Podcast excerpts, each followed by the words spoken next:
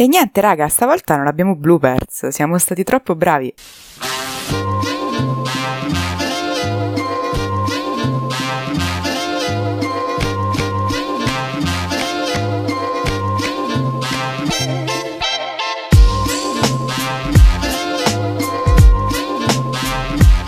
Salve a tutti ragazzi e ben ritrovati in questa nuova puntata di In the Mood for Talk. Io come sempre sono Lavinia. Io sono Luca. E questa volta Finalmente ritornano anche gli ospiti qui con noi, non dovrete sentire soltanto la voce mia e di Luca e le nostre, diciamo, opinioni scadenti, potrete interfacciarvi con un'altra persona che è qui con noi e che adesso vi presento.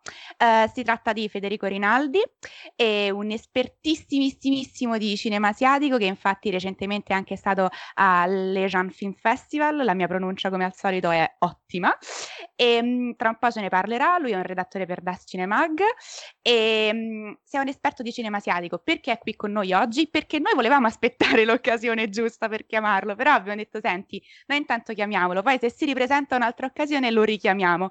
Quindi, visto che però c'è stato l'Asian Film Festival, non riuscirò mai a dirlo decentemente, abbiamo anche um, colto l'occasione in questo senso e. Um, Abbiamo, abbiamo, ci siamo detti che poteva essere interessante introdurre questa puntata con qualche parola su quella che è stata la sua esperienza alla Casa del Cinema. Quindi Federico, vai. Ciao, intanto grazie per avermi dato la possibilità di, insomma, di dialogare con voi sui, sui film. E, no, per quanto riguarda l'Asian Film Festival, diciamo che in termini di qualità dei film non è andata molto bene All'incirca ho visto 14 film più o meno divisi in uh, una settimana e alcuni sono stati degli obbrobri. Difficile pensare che davvero qualcuno abbia potuto immaginare di dirigere film del genere.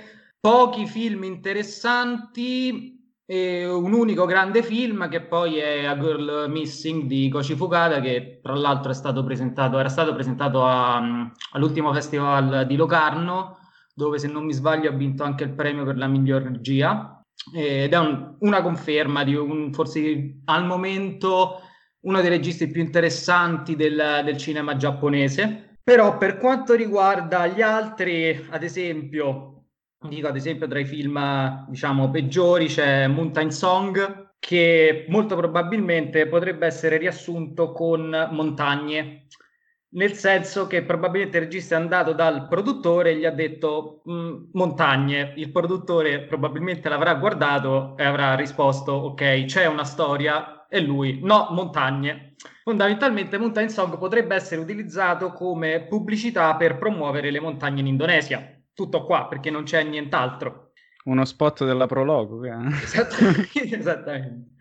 First Love, che è uh, uno degli ultimi film di Takashi Mike, invece è divertente, un'ora e 40 pulp uh, che passa velocemente, insomma, un, diciamo un bel film di intrattenimento. Capitol è un film filippino difficile da descrivere, c'è in mezzo di tutto, elaborazione del lutto, mh, mm, bisessualità, eh, film nel film, dove il film nel film tratta della, mh, mm, della dittatura di Marcos, che poi, della dittatura di Marcos, che poi un richiamo alla dittatura oggi di Duterte.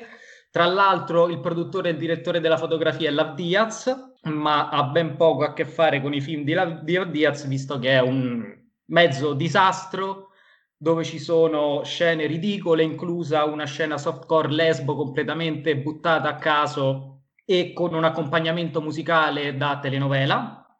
E se c'è una cosa che ho capito nell'Asian Film Festival è che dovrebbero, fare, dovrebbero abolire l'uso delle musiche perché non le sanno usare, ma poi, poi vedremo. Poi ad esempio c'è Guang, un film malesiano sul ragazzo autistico, anche in questo caso siamo di fronte a un'altra pubblicità il tema, sarebbe, il tema di questa pubblicità sarebbe aiuta un bambino autistico con l'orecchio assoluto a suonare dei bicchieri di vetro. Anche qui scene ridicole come rallenti con, eh, ma, con macchina da presa che si muove circolarmente intorno al personaggio, cose veramente fastidiose alla vista. Jesus ha anche qua un altro film filippino che parte bene per i primi cinque minuti, che ricorda vagamente Brillante Mendoza, ma poi appena parte la musica capisci che c'è qualcosa che non va, e anche questo un mezzo disastro. Interessante invece Edward, che è un film filippino che parla di un uh, ragazzo che vive, diciamo, che ormai vive in un ospedale perché là c'è il padre che è malato e in questo contesto incontra una ragazza di cui, che, che, è, che, è, mm, stata portata all'ospedale perché ha avuto un incidente di cui, e di cui si innamora. E qua eh, la, diciamo, l'aspetto più interessante è il contrasto che si viene a creare tra la morte, che è qualcosa rispetto alla quale tendiamo a, diciamo, nasconderci o chiudere gli occhi, e la percezione che c'è della, che della morte hanno questi, questi ragazzi. La morte per loro è o la normalità o lascia indifferenti o addirittura è anche un gioco, visto che quando i pazienti vengono portati all'ospedale loro scommettono su chi sopravvivrà e chi morirà. Ovviamente poi nel film c'è una sorta di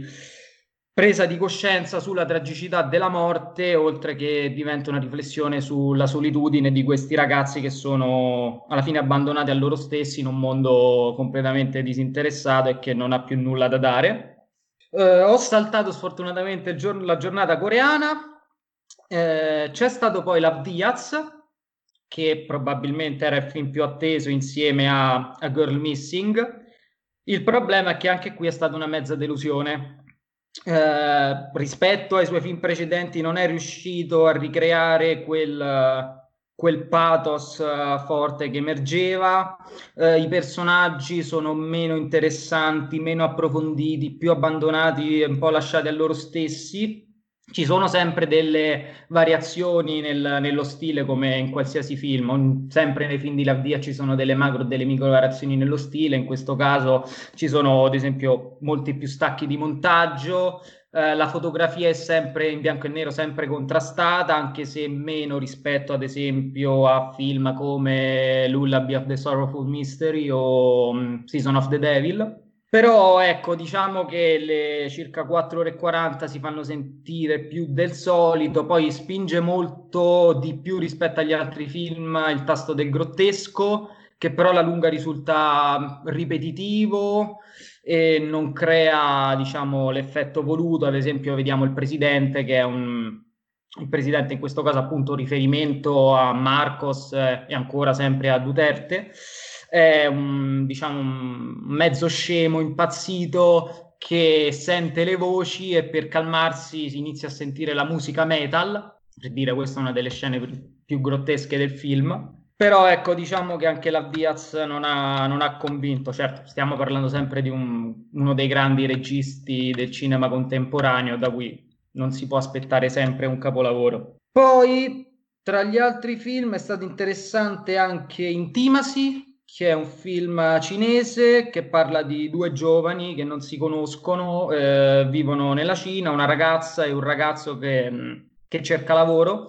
Lo stile ricorda un po' alla, alla, alla lontana Tsai Yang, non c'è colonna sonora, il che è, è un aspetto positivo considerando come è stata utilizzata. E certo, c'è un, diciamo che il regista rende bene quest'idea di, di solitudine che attanaglia i personaggi attraverso, ad esempio, inquadrature in campi lunghi, personaggi sempre, diciamo, ingabbiati tra porte o altre strutture, anche se ci mette in mezzo una citazione a Questa è la mia vita di Godard, che è diciamo un po' forzata, didascalica, anche un po' inverosimile perché è difficile pensare che dei ragazzini, probabilmente senza istruzione, vadano al cinema a vedersi questa è la mia vita in Cina. Però ho visto anche Sadako, ulteriore film della saga di The Ring, che è un film inutile, non serve a niente, non si sa perché l'hanno fatto, o meglio, probabilmente l'hanno fatto per soldi perché non ha davvero niente da dire. Uh, il film penso più brutto, è uno dei più brutti che io abbia mai visto a un festival. È un film ambientato a Hong Kong, il titolo è eh, Apart e dovrebbe raccontare della situazione a Hong Kong, diciamo, nel, nel periodo della rivolta degli ombrelli eh, e quello delle rivolte di oggi. Io già il fatto che nel video di presentazione il regista abbia mostrato dubbi sul periodo in cui era ambientato il film, insomma, è, un, è, qualcosa che ti mette in guardia, perché sentire il regista che dice il film è ambientato nel 2014, no, nel 2015, il regista sei te, quindi probabilmente è il caso che tu sappia quando hai inventato il tuo film. Anche in questo caso, alla fine della questione, diciamo, politica di Hong Kong interessa poco e niente. Mm, la regia è quella di una paragonabile alla peggior telenovela che abbiate mai, che abbiate mai visto. C'è una scena, tra l'altro, straordinaria che andrebbe vista per capire davvero quello che ho provato nel guardarlo, che mm, diciamo una scena in cui due dei, i due protagonisti stanno su un divano, iniziano a baciarsi, si presume che ci debba essere una scena di sesso, il regista decide di mettere, di mettere fuori fuoco tutto il campo e di concludere l'inquadratura, cioè la scena sull'inquadratura di una macchinetta del caffè, anche in questo caso totalmente a caso, senza senso. A parte è stata una sofferenza vederlo, però se si prende col piglio giusto, cioè se, se, lo si considera come una commedia involontaria, può far ridere.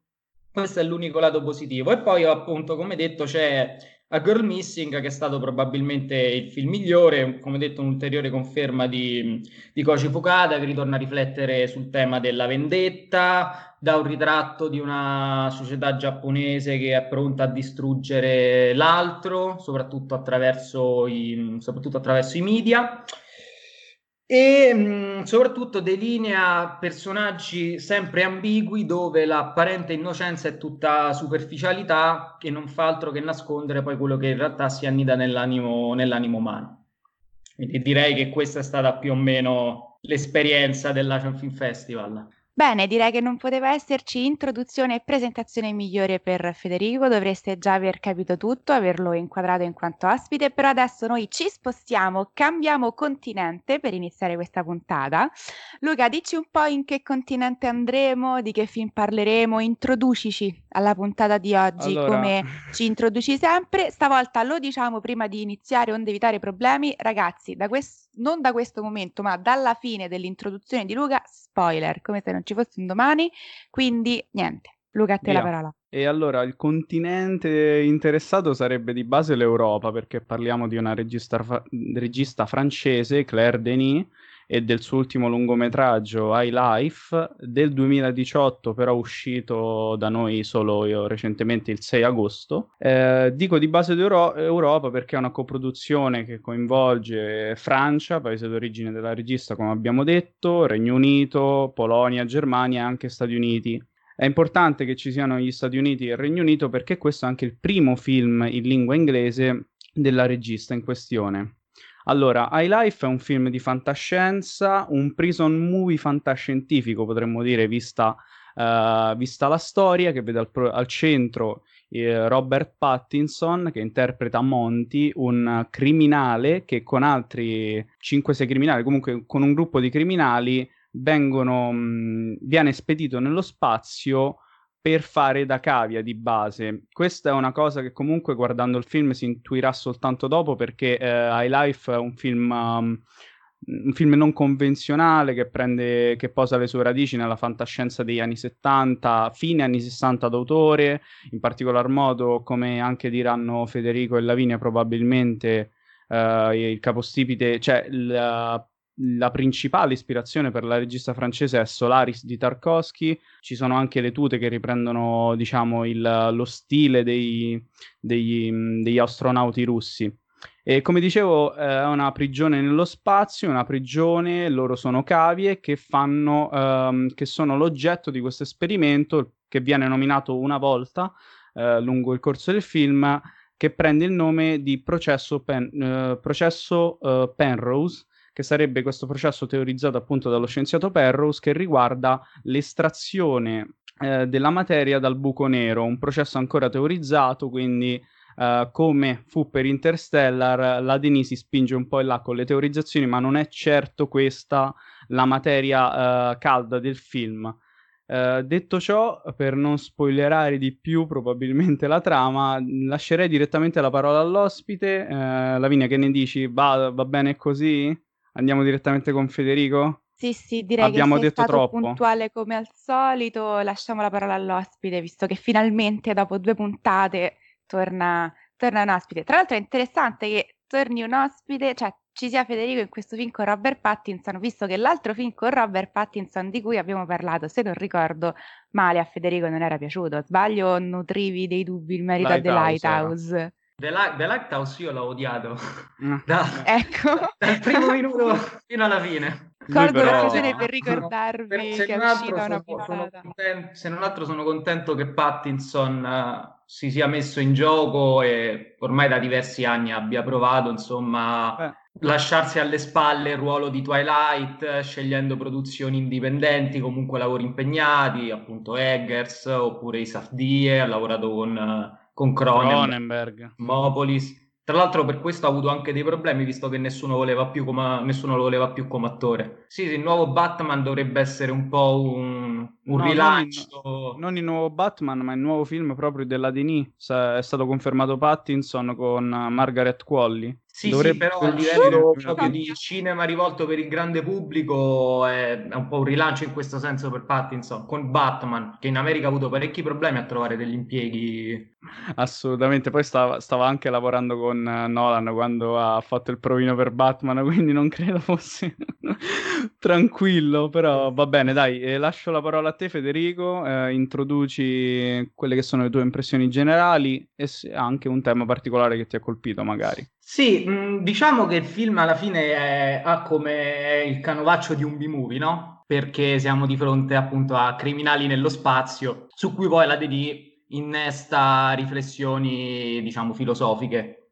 Alla fine il ritratto è quello di un, che ne dà, è quello di un'umanità che è ridotta, no, suoi, alla sua natura animale, dove a dominare sono so- soprattutto le pulsioni, in particolare quella, la pulsione sessuale e, e i fluidi. E secondo me in questo contesto l'aspetto, secon- uno degli aspetti più interessanti è l'alternanza di analogico e digitale che la Denis fa nel, nel corso del film.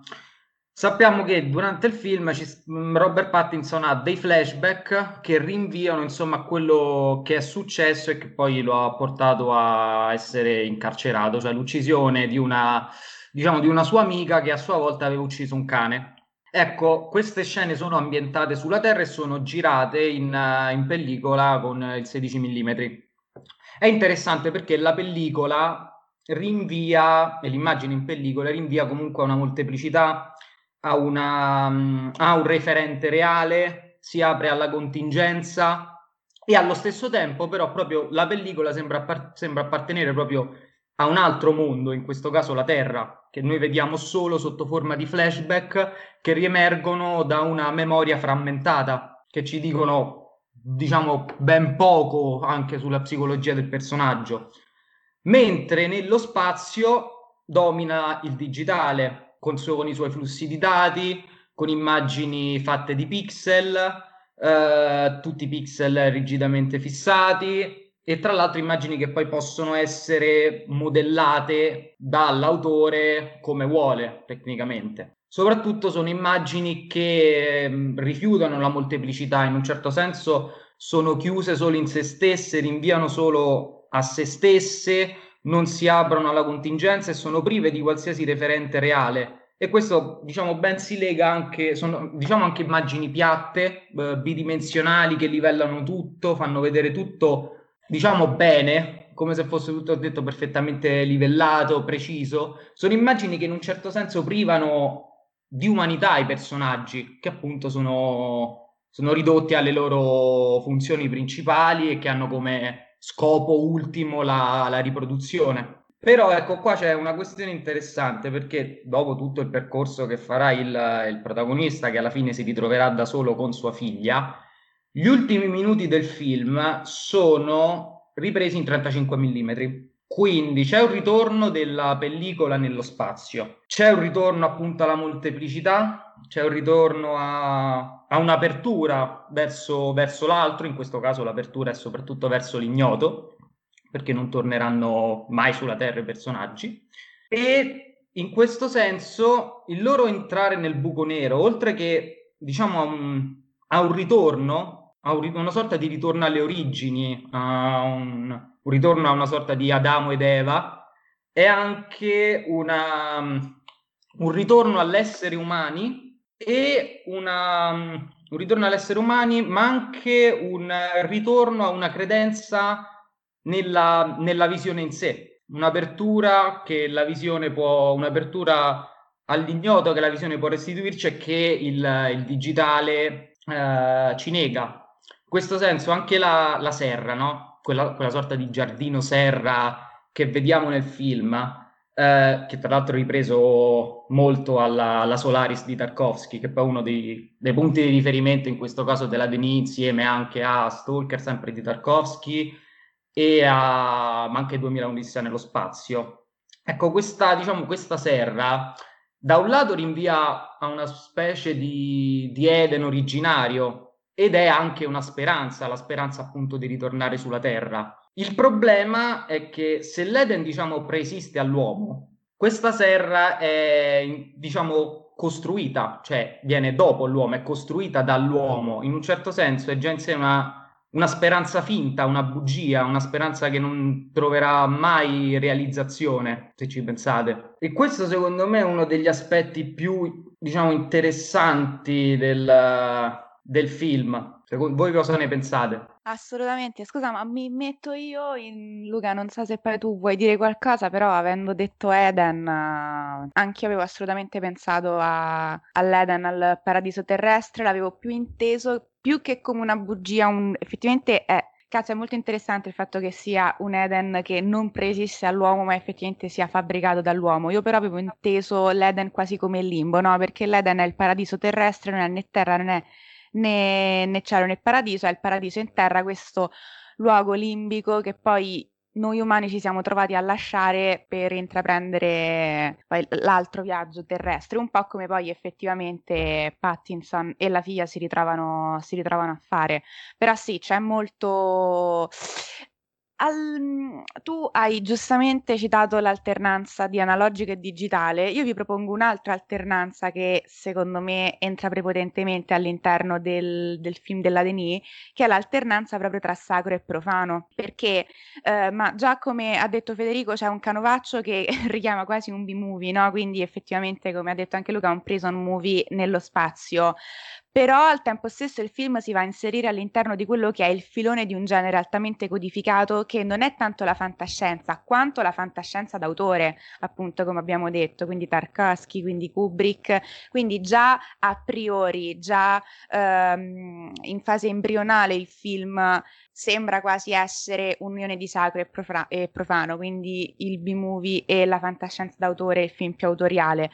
E, ehm, così come se vogliamo la fantascienza autoriale a priori è a sua volta un'unione di sacro e profano perché comunque sempre tra virgolette, unisci un cinema molto di genere, molto codificato generica, a livello proprio di genere con appunto un, una visione autoriale. Però al tempo stesso è interessante il fatto che eh, la fantascienza di stampa, la fantascienza in generale sia sempre stato il genere prediletto da parte degli autori per discutere, per dirla con Douglas del mondo, l'universo e tutto quanto, no? Proprio perché effettivamente la fantascienza ambientata nello spazio ti permette di affrontare in una determinata maniera determinati argomenti.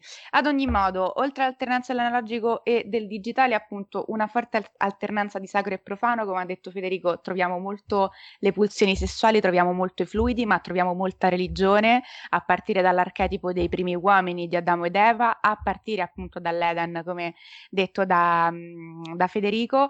La bambina prega alla fine perché ha visto queste immagini giungere dalla terra, ma la stessa stessa, la stessa Binoche, che è diciamo la figura sulla quale vorrei concentrarmi io perché l'ho trovata una delle cose più interessanti, una, uno dei personaggi, se non quantomeno più, interessa- più interessanti del film.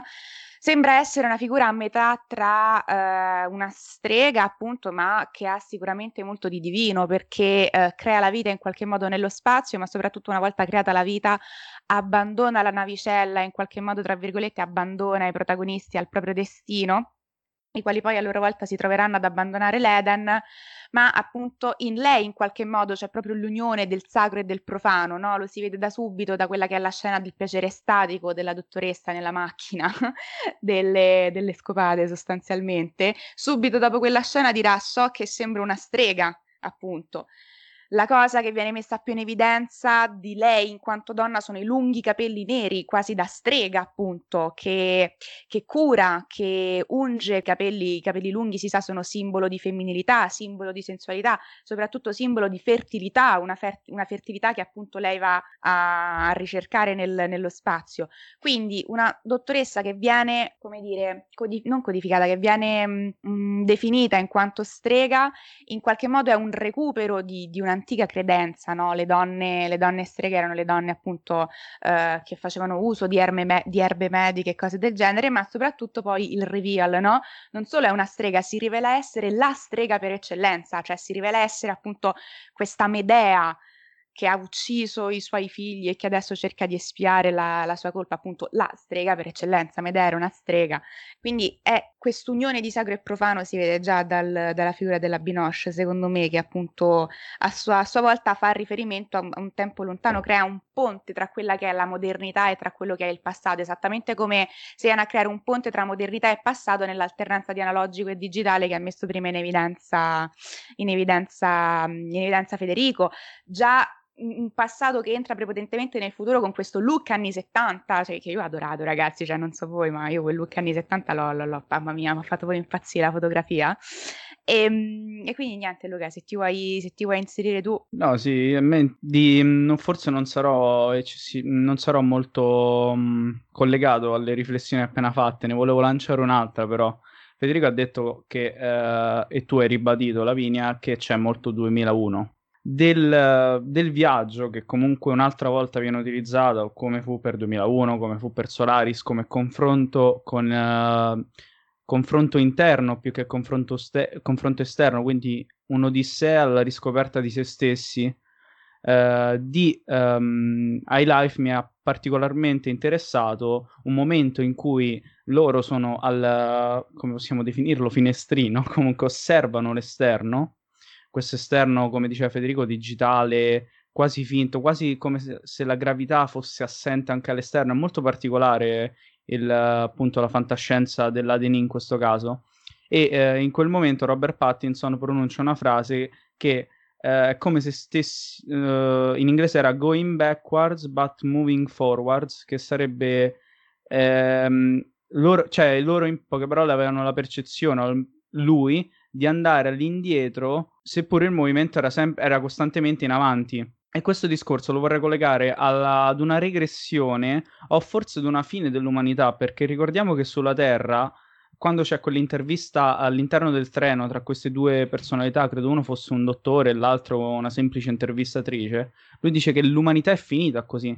Stiamo scegliendo come cavi animali e uomini per una missione che al momento per noi è impossibile quindi è come se fosse, un, un, cioè fosse peggio dell'ergastolo che le persone mh, scontano all'interno di una prigione, perché comunque dalla prigione potresti prima o poi uscirne, dallo spazio tornare indietro è praticamente impossibile, anche sottolineare che nel finale il calcolo che è stato fatto anche su internet e che personalmente per curiosità ho fatto segnala che loro sono distanti 210 anni. La loro permanenza all'interno della navicella, almeno quella di Robert Pattinson, della figlia non lo so, è di 210 anni, che poi tutto si lega al discorso del, del corpo perfetto di Pattinson che va sviluppando.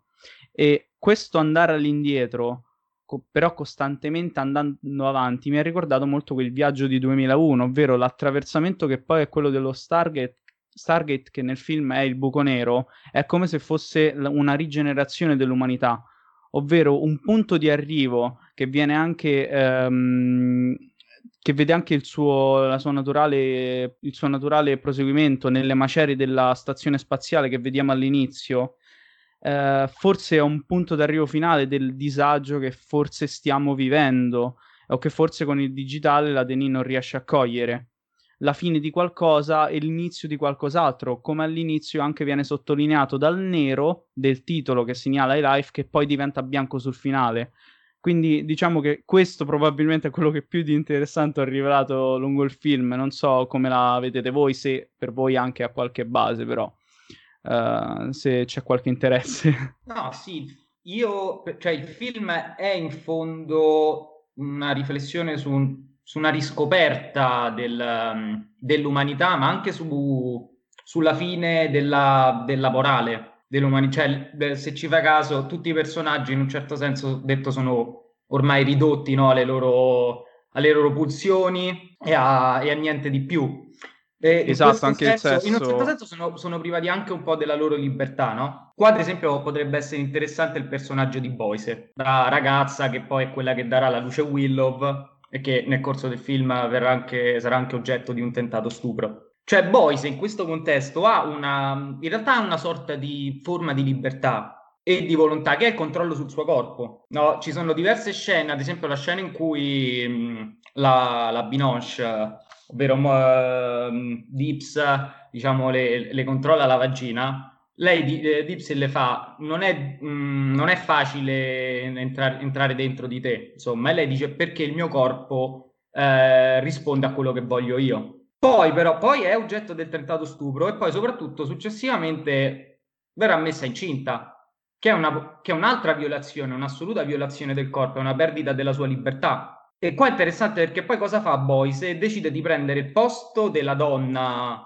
che, va, che sarebbe dovuta entrare nel buco nero, però lo fa quasi come se fosse un, uh, un suicidio cioè privata di qualsiasi cosa, privata anche del controllo del suo corpo, poi se si dà la morte fondamentalmente. No, sì, eh, volevo inserirmi perché è assolutamente vero, però è come se venisse punita per il suo voler riappropriarsi della libertà perché mh, lei tenta appunto di fuggire entrando sì, nella sì, navicella che aspettava il pilota e poi però viene verrà messa incinta anche nel, suo no, ma anche nel suo tentativo di controllo del suo corpo poi alla fine sarà lei quella che, che darà alla luce il bambino la bambina cioè il miracolo nello spazio quindi non, non c'è scampo sostanzialmente, praticamente sì, no, non c'è lo, libertà. Lo scampo, ci, lo scampo ci sarà alla fine con, con il secondo miracolo, quello del, dell'ingresso nel buco nero, che in questo caso non dovrebbe preludere alla morte, si suppone. si spera. Sì, sì, questo, mm, questo è effettivamente vero. Però è, rimaniamo qua, cioè è interessante il fatto che effettivamente um, i tentativi i suoi tentativi di, fugge- cioè di riappropriarsi e di liberarsi, quindi di appropriarsi della propria libertà, finiscano per essere sostanzialmente puniti e quindi l'unica libertà per lei poi si rivela essere quella della morte, mentre invece alla fine effettivamente sembra esserci uno scampo e speranza per Pattinson e Willow, ma è, è, è curioso che questo avvenga dopo che la bambina dica No, hai ragione, io il cagnolino non, non, lo voglio, non mi serve scusa, ho tutto quello che, di cui ho bisogno qui sulla navicella con te. Quindi è interessante questo passaggio che quando mh, come se denotasse effettivamente un... cosa. che cosa? Cioè, dove stiamo andando? Però, cioè, secondo me c'è qualcosa qui. Non capisco cosa, ma c'è qualcosa qui. Vai Luca, che c'è secondo te? O Federico, qual... trovate no, qualcosa? Se- secondo me nel, nel, nel, personaggio di Willow si racchiude una, una dinamica interessante che è quella dell'osservare. Lei sostanzialmente appunto in questo momento, quando può agire, quando può entrare in contatto con qualcos'altro che non sia suo padre, ehm, che comunque è l'unica persona che lei è riuscita a conoscere, eh, intanto lei, come dicevo, è cresciuta con la cultura delle immagini. Lei sostanzialmente apprende eh, dei valori, anche se non ricordo, il coraggio, la fiducia. Non ricordo, non ricordo cosa le chiede Pattinson, tu sai cos'è la fiducia, cioè dove l'ha imparato, comunque ad un certo momento gli chiede questa la preghiera. Cosa. A un certo punto gli dice tu, tu non sai cosa sia la crudeltà. Esatto, la crudeltà.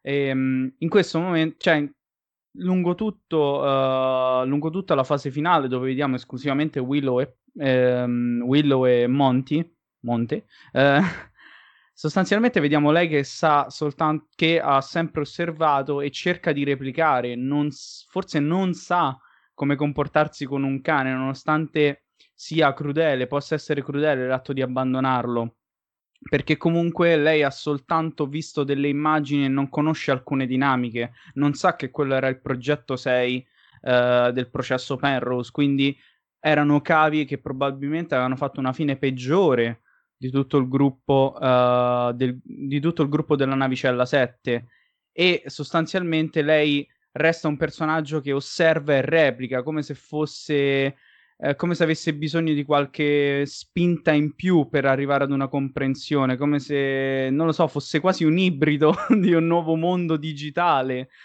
Eh, mi è rimasto un grande punto di domanda sul suo personaggio perché è molto enigmatico. Lei ha soltanto osservato e cerca di replicare lungo tutto il film la preghiera, cerca di parlare di crudeltà quando magari ha visto solamente un documentario, ha visto il fuoco per la prima volta un, eh, la prima immagine che vede quando, all'inizio del film, quando lei è un neonato, è una persona che si appoggia vicino ad un fuoco. De- lei lo, ne fa esperienza per la prima volta tramite un medium. Quindi quando si tratta forse di entrare in un'esperienza concreta, analogica, come sulla Terra, che eh, riguarda il contatto con un cane, che forse magari Pattinson, il personaggio di Pattinson la ferma in quel senso perché ancora quel trauma non l'ha superato, lei è come se ritrattasse eh, perché quella è la sua educazione al momento, quindi non sa magari come fare uno step successivo, potrebbe trovarsi in difficoltà. Quindi è, sono più domande che vi faccio, non so come l'avete visto voi questo personaggio. È molto particolare che appunto lei sia cresciuta così. Guarda, secondo me, cioè Willow in realtà non sa, fondamentalmente Willow non sa niente perché non ha termini di paragone e quello che Appunto. vede lo può diciamo immagazzinare ma come informazione superficiale. Quando dice ho visto che parlano di Dio attraverso le immagini, lei non può capire cosa, cosa voglia dire, cosa significhi Dio, quale significato ha, quale funzione ha per la società. Dice voglio provare a pregare, ma effettivamente non sa neanche cosa sia la preghiera. Cioè Willow è un personaggio, un... Willow è un personaggio assolutamente puro, che è completamente fuori dal simbolico, dalla legge e dal tabù. E in questo senso è interessante il rapporto con Pattinson, perché se nella navicella in ogni caso l'ordine del simbolico in un certo senso non c'è mai stato perché nella navicella non vigono le regole che ci sono in società sulla Terra. Però Pattinson sulla Terra c'è stato. Quindi ha vissuto il passaggio dall'immaginario al simbolico. Sa cos'è il tabù, lo dice anche a Willow, no? Gli dice non mangiare la cacca, no? Eh, verso l'inizio del film e gli dice è un tabù. Lo sai che cos'è un tabù? Gli fa, poi gli dice no, tu non sai cos'è un tabù, ma io lo so. Ma Willow non saprà mai cos'è un tabù. Non saprà neanche mai cos'è la bellezza. Cioè, per quanto ne sappiamo, Willow, se vedesse una donna, potrebbe anche innamorarsi di una donna, perché non l'ha mai vista, non ha termini di paragone, non sa assolutamente nulla. In questo senso, secondo me, il rapporto tra Pattinson e Willow che un po' rischia di essere una promessa mancata del film, nel senso che poi viene confinato no, nel, nel fuoricampo del dopo il film. Però eh, si muove sempre tra rapporto padre-figlio, padre-figlia e rapporto incestuoso. Ci sono delle scene, ad esempio quelle in cui va a letto, in cui lei va a letto con nel letto di Pattinson, tra l'altro lei ha anche il ciclo e comunque c'è anche una certa carica erotica. Però qui c'è uno stacco perché Pattinson conosce Tabù, cioè tabù dell'incesto è qualcosa di, di enorme. Ma è lei la non base lo sa. dei tabù. Esatto, ma lei non lo sa, lei non sa cosa sia il tabù. E secondo me, ad esempio, ecco, questa cosa, se fosse magari stata... Non dico che la Denis avrebbe dovuto trovare una risposta, cioè non può trovare risposte a qualcosa del genere, e forse ci sarebbe voluto anche un altro film per affrontare questo tema. Però ecco, siccome comunque è provocatoria come cosa. Secondo me, se magari avesse sviluppato un po' di più questa questione del tabù, non tabù, simbolico, non simbolico, magari sarebbe stato anche più interessante. Però guarda, secondo me invece la dose di non detto che c'è nel loro rapporto è interessante. Ah, scusa, qui sto per dire una cosa, è biblico addirittura, cioè perché effettivamente cioè, abbiamo parlato di Eden, abbiamo parlato di archetipo dei primi uomini, loro effettivamente sarebbero una sorta di Adamo ed Eva. Sì, sì, sicuramente. E, ehm, e il grande non detto della Bibbia è proprio quello sostanzialmente, come la stirpe sia nata poi da una serie di, cioè la stirpe di uomini sia nata poi da una serie di, di rapporti incestuosi, insomma, quindi in realtà la dose di non detto nel rapporto Pattinson e Willow, Monty e Willow è secondo me una roba. No, sì. Se la ride. No, no, sì, no, dico solo che secondo me avrebbe dovuto coprire più spazio. Certo, dici c'è del potenziale che è rimasto Sì, secondo me c'è del sì. potenziale che a causa de, dell'ora e 10 ambientato, dell'ora e 10 del flashback ambientato nell'astronave viene un po' meno. Nel senso che forse una se, fosse, se, si fosse concentrata un po' di più invece di darci tutti quegli spiegoni sul loro sono degli astronauti, sono dei criminali che stanno là perché devono estrarre l'energia dal buco nero, magari se, cos'è, se fosse andata un po' più in là nel rapporto tra Pattinson e Willow, eh, eh, secondo me il film avrebbe giovato. Sì, resta qualcosa che probabilmente sì, ti do concordo con te. Lungo la, fase, lungo la fase centrale effettivamente c'è questo calo e si sente, però ecco, resta, inter- resta molto interessante. Sì, io mi chiedevo mh, mhmm, il senso del renderli criminali ehm, nello spazio, cioè perché criminali e non semplici astronauti in missione? Ecco, secondo me questo è uno dei problemi del film. Perché, ma indipendentemente dalla, dalla scelta del fatto di essere di criminali, e da lato è una scelta un po' troppo facile perché se mi, pre- se mi, cioè, mi presenti dei criminali che però, cioè, che ovviamente sono, alla fine sono stereotipati, sono violenti, eh, stuprano, eh, si picchiano. È troppo facile come scelta per presentarmi un'umanità che di umano è molto poco ed è molto più vicina all'animale. Cioè, tra l'altro si comportano anche, in certi frangenti, si comportano completamente a caso. Ad esempio, penso a una delle donne di penso a una delle donne di colore che dice a Boise eh, io vorrei cancellare il tuo stupido sorriso della faccia, ma così, cioè senza un, uh, un, senso, lo fa tanto per farlo. Tu hai detto animali, non a caso, infatti come dicevo prima la 6 erano cani, come abbiamo visto, nella navicella 6 c'erano i cani. Sì, no, anche quello. Che, quello poi come avrebbero che... fatto ad estrarre materia dal buco nero i cani, forse.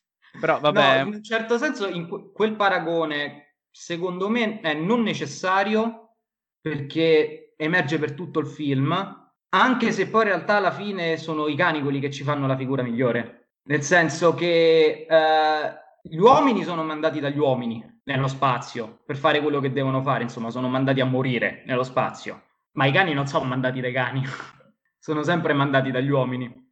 Quindi sì. l'uomo è forse a uno stato ancora prima dell'animale, ma infatti viene spiegato più volte nel film che questa è una missione praticamente impossibile. È qualcosa di estremamente suicida per chi è all'interno della navicella. Per questo la Binoche, secondo me, compiuta la sua missione, decide di finirla. Perché lei sa meglio degli altri, lei voleva redimersi a costo comunque di far lasciare le penne ad altri, nonostante comunque lei non sia questo, questa purezza clamorosa. Perché vediamo... Sì, no, corso... lei alla fine in un certo senso, ma anche la, il, il, suo suicidio è, è dettato probabilmente anche da un raggiungimento del suo scopo. Cioè, lei voleva espiare il suo senso di colpa per aver ucciso la, i due figli e il marito, tra l'altro non sapremo mai il perché, eh, facendo Infatti, nascere un, Infatti un bambino una... nello spazio. Vorrei porvi sì. una domanda. Vai. Sarebbe stato interessante vedere il, il passato degli altri per voi? Se... No, per, no, secondo me no. Però secondo me a questo punto non dovevano essere criminali. Ok. Secondo me no, soprattutto della Binoche perché rendendola così, cioè lasciandola così volutamente ambigua l'archetipizzi molto più di quanto okay, avresti sì. Mm. fatto parlando effettivamente del suo, del suo passato. Voleva essere una domanda fuori completamente tema, però visto che c'eravamo... Quindi, in... Praticamente da quel che ho capito il vostro punto è effettivamente la volontà di rendere criminali gli uomini sulla navicella ha un che di troppo didascalico, nel senso è, un, sì. è ridondante rispetto a quello che avresti no. semplicemente potuto dire partendo dall'assunto sono umani, punto. Cioè sì, il fatto esatto. che siano criminali sì, esatto. poi a de lo rende didascalico. Ok, ok, esatto. questo è effettivamente interessante. Invece vorrei portarvi un attimo a discutere di quanto possa essere effettivamente interessante il fatto che il film inizia con una neonata, quindi obiettivamente con cioè, il simbolo della vita proprio quasi per, per antonomasia, e, ehm, all'interno di un ambiente ostile come quello della navicella, ma ancora prima in un ambiente che così tanto ostile come lo spazio, nonostante poi in realtà pure lì c'è un nonostante poi in realtà la vita derivi completamente tutta quanta dallo spazio, eppure lì c'è un paragone perché lei effettivamente paragona l'utero al, um, allo spazio. Passaggio che io in quel caso, per esempio, ho trovato didascalico perché era chiaro pure senza il, eh, il montaggio alternato dell'interno dell'utero e dello spazio, insomma il punto si capiva, però è effettivamente interessante come si vada ad inserire all'interno di ehm, un genere altamente codificato, come abbiamo detto, quindi quello della fantascienza d'autore, che però si è sempre rapportato in, un in una determinata maniera nei confronti dello spazio, ma così come la fantascienza tutta si è sempre rapportata in una determinata maniera nei confronti dello spazio, quindi un, un, un luogo che ci parla di morte piuttosto che di vita, nonostante la vita derivi effettivamente dallo spazio. Quindi che ne pensiamo, che ne pensate del, dell'entrata prepotente della vita all'interno de- dello spazio? Ma eh, che, che, tipo di vita più che altro? Perché è molto particolare l'ingresso di questa vita, come abbiamo eh, abbiamo detto. detto, tra l'altro, una vita molto pura, cioè stiamo parlando di Willow, quindi esatto. con la purezza, la... Cioè non, non si comprende appunto il passaggio, o probabilmente non lo sapeva il personaggio della Binoche quando, cioè lei voleva solo portare nuova vita, però ecco mi sto un po' incartando perché comunque non, non ho trovato forse ancora una risposta. Forse la, Bino- la Binoche lo fa anche perché, come detto, uno degli scopi ultimi, oltre al senso di colpo, un altro degli scopi ultimi dell'umanità è la riproduzione, che è una sorta di tentativo di ostacolare la morte eh, okay. Lei sa che tutti sarebbero dovuti morire. Eh, però ha un po'... Uh, è un far... un dar... Oddio, scusate il gioco di parole. Dar vita ad una nuova vita che prosegua di più di quella normale o semplicemente un, uh, appunto, un, allonta- un allontanare questa paura della morte? Cioè la speranza che può no, è, una, è, un, è, un, tentativo di dar, secondo me è un tentativo di dar vita nel, ten, nell'intento di far proseguire la vita. Ok, quindi... Guardate, secondo me il tentativo della Minoche è puramente egoistico, cioè nel senso è, è uno creo la vita semplicemente no, per espiare il mio peccato e poi ciao, nel senso mi suicido, abbandono poi la vita che ho creato, perché non, per me il, il, punto non era tanto la vita in sé quanto il poter per me ricreare vita dopo quello che ho fatto alla vita che avevo precedentemente creato. La cosa interessante è che sembra quasi un gesto meccanico, nonostante lei desideri Pattinson, per- quel personaggio che è quello che si avvicina ad una redenzione in quel gruppo. Cioè, è un desiderio che però è quasi meccanico, come l'estrarre, eh, cioè l'estrarre, richiedere il campione di sperma agli altri. Sì, perché comunque, come ha detto Federico, è cioè, il questo... bisogno base de- dell'umanità. Sì, però non è vissuto è vissuto solamente all'interno della um, sex room, come la chiamavano? Sex box? No, fuck box. Fuck box. Cioè, è molto particolare questa cosa. Come il desiderio resti legato ad una... Um, ad una macchina. No, ad un, uh, ad un piacere che, che resti in quei 5 minuti magari è come gesto meccanico, cioè come se fosse un compito obbligato il dar vita. Come se la riproduzione fosse slegata dal piacere, nel senso Esatto. No, no, ma infatti nel film è così. Cioè nel eh, film no, esatto, è infatti, questo quello tecnicamente che... lei prova a dar vita a una persona senza l'atto sessuale, no? Sì. Il paradosso è che poi in un certo senso la riproduzione avviene grazie a un atto sessuale All'atto mediato. sessuale, è vero. sì, sì, sì, sì. Non so se, cioè, non... forse non l'ho compreso appieno il discorso, ci devo pensare un altro po', però eh, ti trae in inganno, perché tu vedi questo rapporto che poi diventa anche, ehm, diventa anche in immagini una, una materializzazione, per citare Solaris, dell'immaginazione, perché vediamo questa creatura, questo cosa fatta di peli che non l'ho identificata.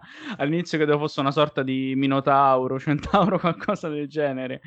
E, ehm, e poi appunto vedi che uh, tutti questi tentativi di raccogliere sperma non portano a nulla fino a che proprio con il personaggio che si era sempre rifiutato e che aveva fatto voto di astinenza tutto ciò accada poi, ovvero la nascita di Willow.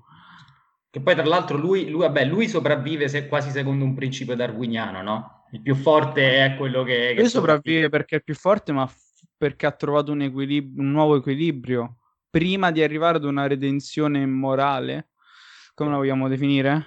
Lui ha trovato un nuovo equilibrio, dice che, non ricordo comunque, uh, lui portava avanti questo voto insieme ad altre attività ed era quello che era rimasto più puro quando gli altri sono totalmente o pensano alla morte o alla violenza, quindi sono molto ancorati a pensieri legati all'essere umano, quando forse inizia a trascendere dall'essere umano Pattinson, ma queste sono speculazioni mie. È un personaggio che appunto ascende ad una nuova condizione che con il buco nero trova il suo compimento, il suo, o la sua rigenerazione. Ma Come fu per il... me, secondo Qui me siamo proprio ai livelli del superuomo kubrickiano comunque. No, eh, non parlerei tanto di superuomo. Io, io- secondo me è proprio un, un ritorno all'umanità, alla sua umanità, Ma il grazie, grazie all'incontro con l'altro che prima è sconosciuto. Cioè l'incontro con l'altro in questo caso è Willow, che rimane, Quindi- che rimane una Ok. scon- Pensa all'inizio del film, no? Eh, la bambina piange, lui sta cercando di riparare qualcosa, il cacciavite gli cade. Adesso, tralasciando che anche qua secondo me la metafora è didascalica e richiede una sospensione dell'incredulità non indifferente perché se un cacciavite ti cade dalle mani nello spazio non cade a piombo ma fluttua, però va bene. Però in un certo senso questa scena I corpi sui titoli di testa mi hanno, fa- mi hanno fatto un po' ridere, lo devo dire. Questa è una cosa che un po' mi ha fatto storcere il naso.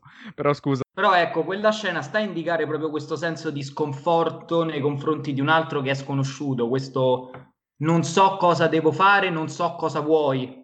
Questo ho pa- anche ho paura che tu mi uccida nel momen- dal momento che non ti conosco. Glielo dice anche cosa vuoi mentre lei piange, cosa vuoi, tu così mi uccidi. Poi impara a conoscerla. Nell'incontro con l'altro femminile riscopre la sua umanità. Quanta eteronormatività in questo film, allora, scusate. Comunque, no, sì, è effettivamente sì, ci sta, ci sta tutto, però effettivamente mh, mh, non avevo pensato a quanto tanto c'è di, di 2001 in, eh, in High Life, effettivamente. Anche- anche Eh, è Interstellar, apprezzabile, Veramente. mo- ho trovato Un po' di? tantissimi paragoni in giro per il web su Interstellar, eh. Ho trovato questa recensione bellissima su Letterboxd di questa che scriveva eh, vabbè la Denis guarda Interstellar mm, bello ma dov'è lo sperma Esatto, l'ho letta anch'io, sì, sì. Interstellar con lo sperma. Where is the Vabbè, camera? sì, in cui comunque, esatto, nel momento in cui inserisci all'interno di un film di fantascienza il rapporto padre-figlio dopo Interstellar, eh, cioè, crei comunque un paragone, ma così come è impossibile non paragonare eh, High Life a tutti gli altri film di fantascienza di un certo spessore che ci sono stati finora e proprio per questo stavo dicendo che secondo me è super apprezzabile soltanto per questo, cioè la cazzimma che ci ha avuto nel dire ok, io dopo eh, Kubrick, dopo Tarkovsky mi, m- vado a fare una cosa del genere e comunque non è neanche riuscita male secondo me, secondo me No, è un no, film apprezzabile. no. Sì, no, questo sicuramente. Io ho detto tutta questa serie di cose che abbiamo elencato, secondo me un po', diciamo, lo minano, non che non sia un bel film, però ecco, da qua a sentire, a, a, a leggere, perché non ho lette di cose che dicono film importante, qualsiasi cosa voglia dire, io non voglio saperlo. Oppure è un film fondamentale della fantascienza contemporanea, eh, se la batte con 2001 e Solaris, cioè, stiamo calmi per favore. No, non, non Ci vaneggiamo. sono state usate parole importanti per, per mezzo Ma citare. infatti, eh, Federico, io ti vorrei, ti vorrei sfruttare proprio fino all'ultimo, fino all'osso. Vo- Vogliamo spolparti con Lavinia. Lavinia, dimmi se concordi. vai, anche vai, se non sa- sì, sì. Ok, stiamo parlando di una regista che per me è Lavinia, cioè che, mh, sì, esatto, per me è Lavinia è la prima volta che vediamo. Sì, eravamo... Esatto, siamo neofiti della Denis. Eh, Che cons- comunque, ragazzi, apro parentesi, che bella, la prima regista, scusate, ma che è la prima regista donna che trattiamo nel podcast. Ora, il rapporto 5 a 1 non è molto Ok, buono, muto Lavinia, miglioreremo, però è una roba, è una roba, perfetto. No, mi tra l'altro, tra l'altro, tra l'altro la regista, tra l'altro regista da scoprire. Esatto, io volevo arrivare a questo anche che. Proprio questo volevamo chiederti, dei suoi migliori film in Italia non sono mai usciti, su tutti i Vendredi Suar, secondo me. Ok, eh, questo, altri titoli, ne hai Vendredi- uno Vendredi starter pack. B- Travaglie, eh, Nanette Boni, eh, non ho visto Cannibal Love, Mangiata Viva, che è uno di quelli che in Italia è uscito, eh, L'amore secondo Isabella, che è il penultimo, sempre con la Binoche, c'è anche Gerard Depardieu, e c'è l'intru che però ho visto, quando ho visto non, non ci ho capito assolutamente niente, quindi non me la sentirei di consigliarla a cuor leggero, e 35 Rooms, molto bello, molto attenta all'umanità dei, dei personaggi. Ok, ok. E- Ovviamente la Demi sempre, sempre concentrata, sem- sempre concentrata sui corpi, sul, sul sesso, sulla canni- su, su, diciamo, la, can- la cannibalizzazione dell'altro, sul tentativo di incontro con l'altro da sé. Sono questi più o meno i temi che ritornano spesso nel, tema di- nel- nel cinema di Denis.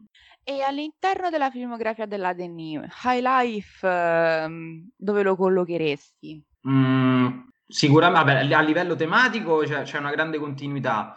Eh, secondo me non è il suo migliore, che come ho detto per me è Vendredi Soir, però direi, boh, forse il quarto, quinto film più interessante. Certo, sic- sicuramente si è messa in gioco tanto in questo film. No, non, non oserei dire che è un film di fantascienza perché poi la Denise si arrabbia, nel senso che proprio lei ha detto questo non è un film di fantascienza, quindi, quindi no. Però comunque si è, si è, messa molto in gioco nel tentativo di trasportare in un, in un genere ben definito tutti, tutte le sue, diciamo, ossessioni tematiche. Poi, vabbè, ha detto la Deni è una delle registe più, più interessanti del, del, panorama del cinema di oggi. Peccato appunto che sia, che sia, poco conosciuta, anche perché la distribuzione italiana non l'ha mai aiutata. In questo caso c'è, c'è comunque un, buon cast e anche quello sicuramente deve aver spinto, cioè c'è Pattinson, anche quello potrebbe aver aiutato a, a un'uscita in Italia.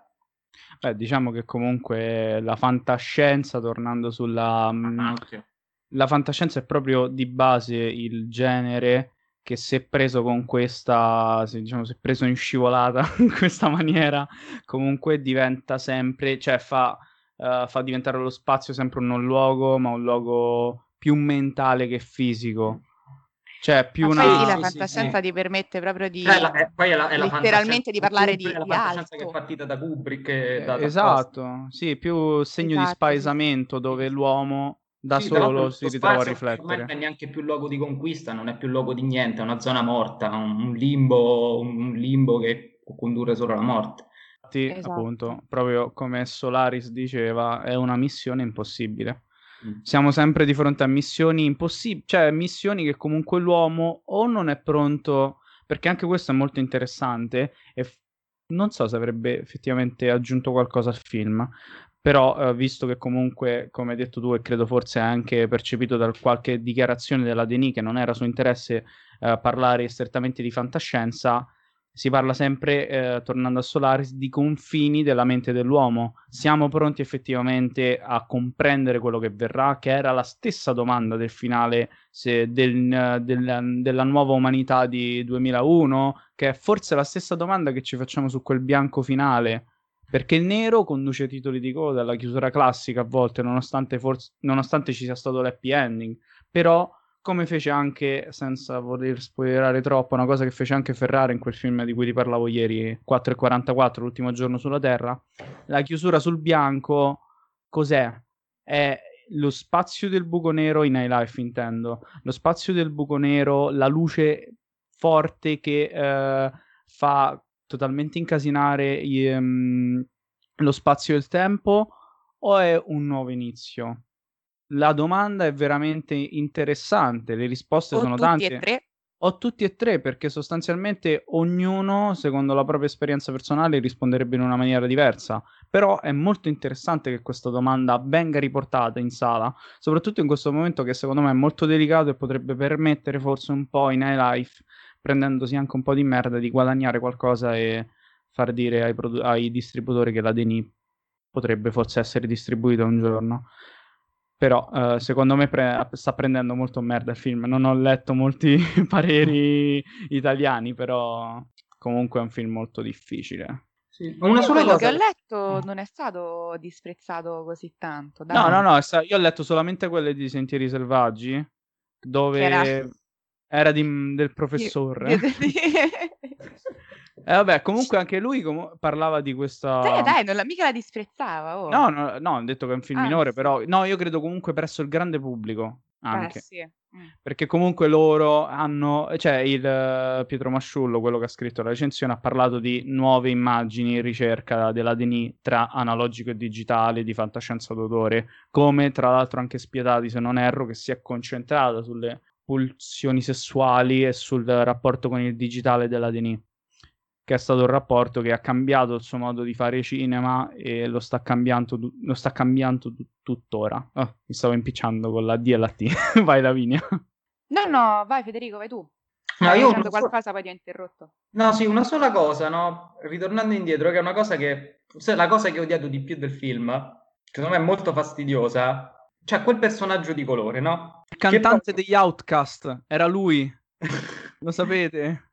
Andre 3000, quello che, quelli che cantavano EIA, scusate l'intervento, era Ma lui. che davvero? Era lui, Andre Benjamin, che Solo? tra l'altro qualche anno fa interpretò anche Jimi Hendrix. Scusa, Vabbè, vai, Federico. No, no, vai, vai. no, questo personaggio, no? Allora, è quello più legato alla terra.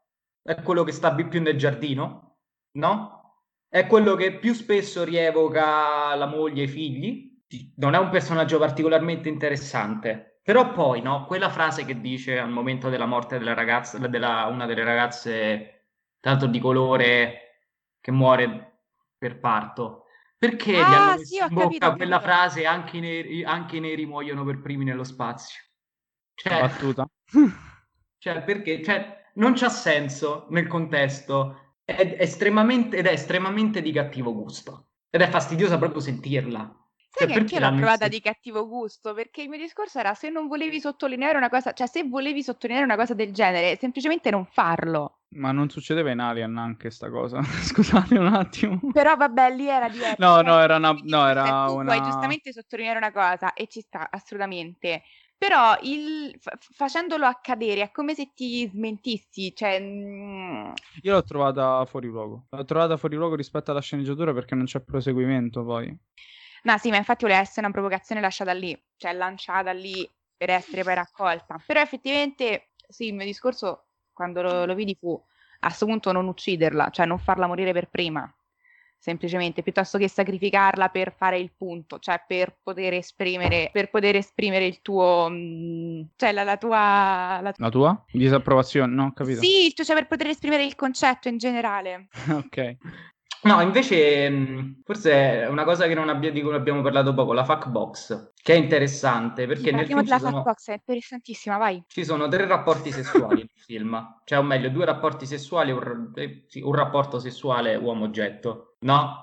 Il primo è quello di Dips con la macchina, cioè il rapporto uomo-macchina, eh, che poi tra l'altro è una fantasia pornografica risaputa, che è interessante perché la macchina è posta sotto il controllo dell'uomo, che la sfrutta come vuole per il proprio piacere, ma anche un punto di incontro tra appunto tra piacere e bisogno fisiologico, no? Mentre gli altri due rapporti sono più complessi. Il primo è appunto un vero e proprio tentativo di stupro, no? Verso un soggetto che è visto come, come un oggetto sul quale si proiettano i propri desideri e le proprie pulsioni, però E violenti. l'altro è proprio uno stupro. No, dico quello, quello di, di Ettore su, su Boyce, che poi tra l'altro si, si traduce nella morte di Boyce, cioè... Sì, sì, Il no, secondo inve- invece è proprio uno stupro da parte della dottoressa nei confronti di Pattinson, perché comunque lui è L'altro addormentato. sì, anche con un... per- Però il bello è che in questo caso c'è, eh, c'è- c'è anche un fine. Cioè, ci sono tre diversi modi di rapporto, cioè, come se ci fosse, come se riflettesse sul rapporto che ti intercorre tra, tra il rapporto a livello sessuale che può intercorrere tra l'uomo e l'oggetto, dove sull'oggetto non si proietta alcun, alcun desiderio, cioè l'oggetto non può diventare un'immagine del desiderio, perché è un oggetto che, che ci proietti sull'oggetto, non c'è componente psicologica nel sesso con un oggetto, a differenza de- dei due rapporti che si hanno con una persona. Però, appunto, come hai detto, anche la persona viene oggettificata in entrambi i casi, quindi in realtà è come se si parlasse sempre di sesso con, ehm, con un oggetto. Caspita, non ci avevo pensato, sai, la cosa dei tre stupri all'oggettificazione della, se- della persona e quindi poi effettivamente al parallelismo con la fact box. Che, che spunto super interessante. Allora, sì, io la fact box l'avevo apprezzata particolarmente come... A parte che ho adorato la scena della, della Binoche, appunto, che è molto tri- cioè quasi... molto perturbante. Sì, cioè, fu una roba, l'ho, l'ho apprezzata tantissimo. Io lì ero in estasi come lei praticamente durante quella scena. Però poi effettivamente mh, mi era sembrata una cosa, cioè il discorso sulla Fatbox mi era sembrato pure lì un po' lasciato lì, perché effettivamente non avevo pensato ai parallelismi con gli altri rapporti sessuali che vediamo nel film. E invece, pensando ai parallelismi con gli altri rapporti sessuali che vediamo nei- nel film, la Fatbox assume un ruolo di, di una certa rilevanza anche all'interno de- della pellicola. Quindi è come se mh, cioè, il rapporto col sesso è particolarissimo all'interno di questo film, ok, l'abbiamo capito. Quindi, o con la macchina, un tentativo di stupro, un effettivo stupro poi, però in questo caso col fine, quindi il fine riproduttivo, Um, quindi una violazione che poi tra l'altro precede un'altra violazione che sarà quella da parte della Binoche nei confronti de- della ragazza mm. che pare essere incinta. Oh, e, um, e, poi abbiamo detto che c'è questo, questa latenza di probabile um, rapporto incestuoso tra Willow e Monty, che pure lì potremmo inserirlo all'interno del calderone rapporto col sesso in uh, High Life. E potremmo azzardare Vai, no, vai. No, vai scusa. No, no, vai Potremmo no, azzardare dico... che... scusa, vai. no, in tutto questo poi c'è anche il tentativo di privare di, mh, uh, di desiderio feticistico alcuni, alcune parti del corpo. Cioè, penso al seno di Boise.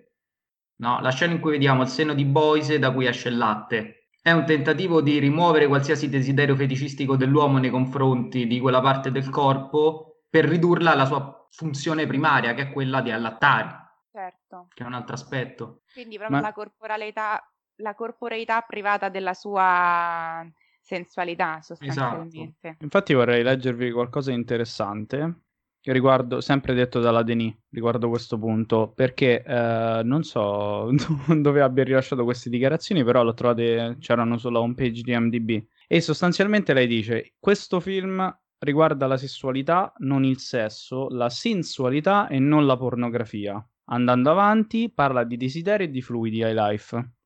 Il desiderio sarebbe poi la sessualità, perché, perché dice se avessimo voluto parlare più di fluidi avrei dovuto inserire unicamente l'atto della masturbazione. Ho voluto parlare di desiderio, quindi ha tolto anche le scene, eh, far vedere magari gli apparati riproduttivi e tutto il resto, per poi arrivare appunto alla questione del tabù che esiste per lei, quindi il fatto umano resta all'interno del film, però c'è la sessualità, il concetto e non l'atto, quindi forse la fuck box è quello. L'atto viene rimosso, anzi viene totalmente, viene appunto mh, reso meccanico soltanto per la riproduzione e il desiderio diventa altro, diventa appunto la stanza, la fuck box. Almeno questo, ah. eh, questa è la mia interpretazione su queste parole. È la fax box come macchina per il soddisfacimento del desiderio? Assolutamente, solo l'unico, uh, l'unico centro del desiderio.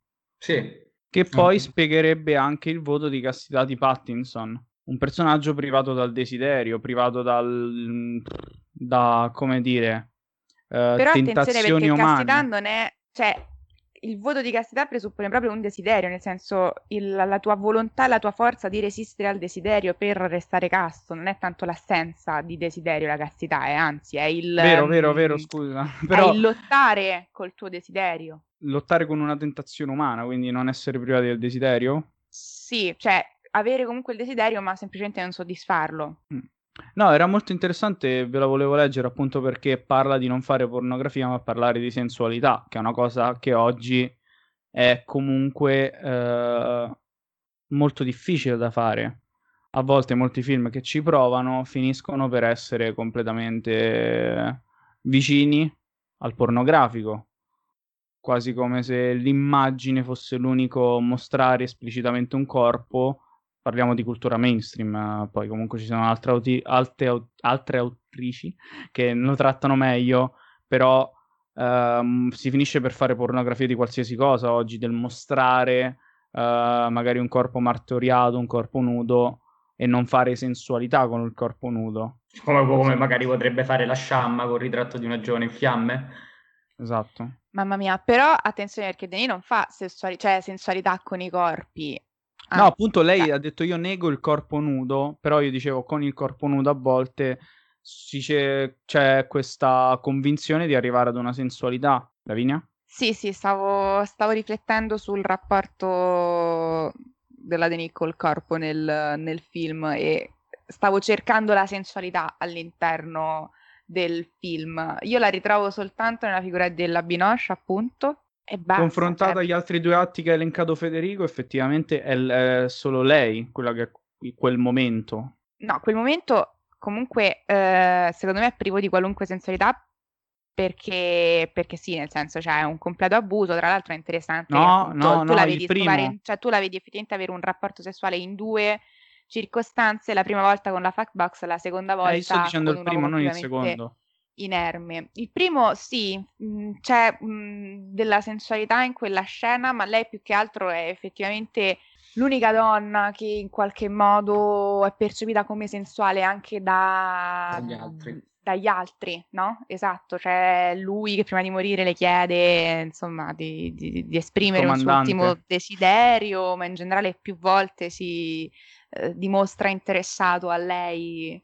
No, ma anche, anche Pattinson vista. gli dice tu sei attraente, lo sai. Anche cioè. Pattinson, esatto, bravissimo. Lei effettivamente è l'unica donna in qualche modo ehm, la cui sensualità è riconosciuta all'interno della, della, della navicella. È interessante che sia anche l'unica figura in potere all'interno della navicella, quindi il fatto che la, mh, l'unica figura in qualche modo sensuale sia al tempo stesso in una posizione di potere all'interno della navicella e che quindi in qualche modo sensualità e potere vengano accostati è interessante secondo me, proprio perché invece l'altro tentativo da parte di un uomo di avere un rapporto sessuale con una donna è invece proprio l'abolizione completa del, del potere che è appunto il tentativo di il tentativo di stupro, quindi questo rapporto tra sensualità e potere pure non... Uh, insomma ce ne sono di, di, punti sui quali poter volendo discutere all'interno di, di questo film sicuramente. E vuoi aggiungere qualcosa Federico? Mm, no, penso, no. no Lavinia? Penso... Mm, no, per il momento no, non so, tu vuoi aggiungere qualcosa Luca? No, Io avevo, eh, diciamo che ammetto che i punti erano non altri comunque li ho percorsi, ho cercato di percorrerli, percorrerli però abbiamo messo su una bella discussione secondo me. Riconosciamoci questo merito. Sì, sì, concordo, è stata sicuramente una puntata ehm, molto interessante. E procederei ai saluti? Procederemo ai saluti? Sì, vorrei sì, prima di tutto ancora ringraziare. Ah, ok. No, allora, tutto quello che do, abbiamo detto, abbiamo parlato di corpo, sesso, tabù, analogico, digitale, sacro, profano. Sì, io direi che ci siamo detti tutti. Perfetto. Eh, Vai, Luca. Ringraziamo ancora Federico. Giustamente, Vai. grazie a voi. Eh, non vedevamo appunto, come ha detto Lavinia all'inizio puntata, non vedevamo l'ora di buttarti in mezzo a questo caos che è il nostro podcast e speriamo di riaverti, al più, di riaverti al più presto. Vieni di pronto, Anzi, già te, già te, l'ho detto ieri pomeriggio, quindi sappiamo già quale sarà la puntata. Eh, carica, ho colpito anche il microfono. Eh, prima probabilmente ce ne sarà un'altra, diciamo con Lavinia, non facciamo spoiler. non facciamo spoiler parleremo... e soprattutto non facciamo promesse, che non possiamo... Ma lo sai che quel film Federico l'ha, non l'ha sopportato, poi lo ah, diciamo sì? off. Ok, Diremo bene, off, poi... però Federico non l'ha sopportato e avrà anche dei consigli per te. Va bene, eh, perché io per quel... me, Per te sì, perché a me sì, perché già ne abbiamo parlato, io ho visto solo due film di quel regista, però eh, niente. Uh, stavolta faccio i saluti, che bello. Stavolta fai due saluti? No, e... non è mai vero. Allora, ragazzi, no, no, no, no, mutiamo la. Mutiamo la via. Allora, vi ricordo Ok, ho mutato la linea. Eh... Ma stiamo scherzando? stiamo Parliamo di una regista donna, io attacco le donne. Mannaggia, guarda, adesso li fa Federico i saluti. Infatti. No, no, no, debuto a voi questo onore. Va bene, dai, allora ragazzi, li faccio io giusto perché qui siamo tradizionalisti e rispettiamo, rispettiamo, le tradizioni. Allora, più che altro vi voglio ricordare che sono uscite altre 5 puntate, non le elencherò tutte perché cominciano ad essere effettivamente un po', però recuperatele, mi raccomando, le potete trovare su Spreaker, su Spotify, insomma, nei soliti luoghi eh, devoti ai deputati, ai podcast. E mm, niente, ringraziamo di nuovo Federico esattamente come ha detto Luca, ringraziamo voi per essere arrivati fino a qui ed aver sentito sentito questa puntata. Ci sentiamo alla prossima e niente Luca, la parte finale dei saluti puoi farla tu. Ciao.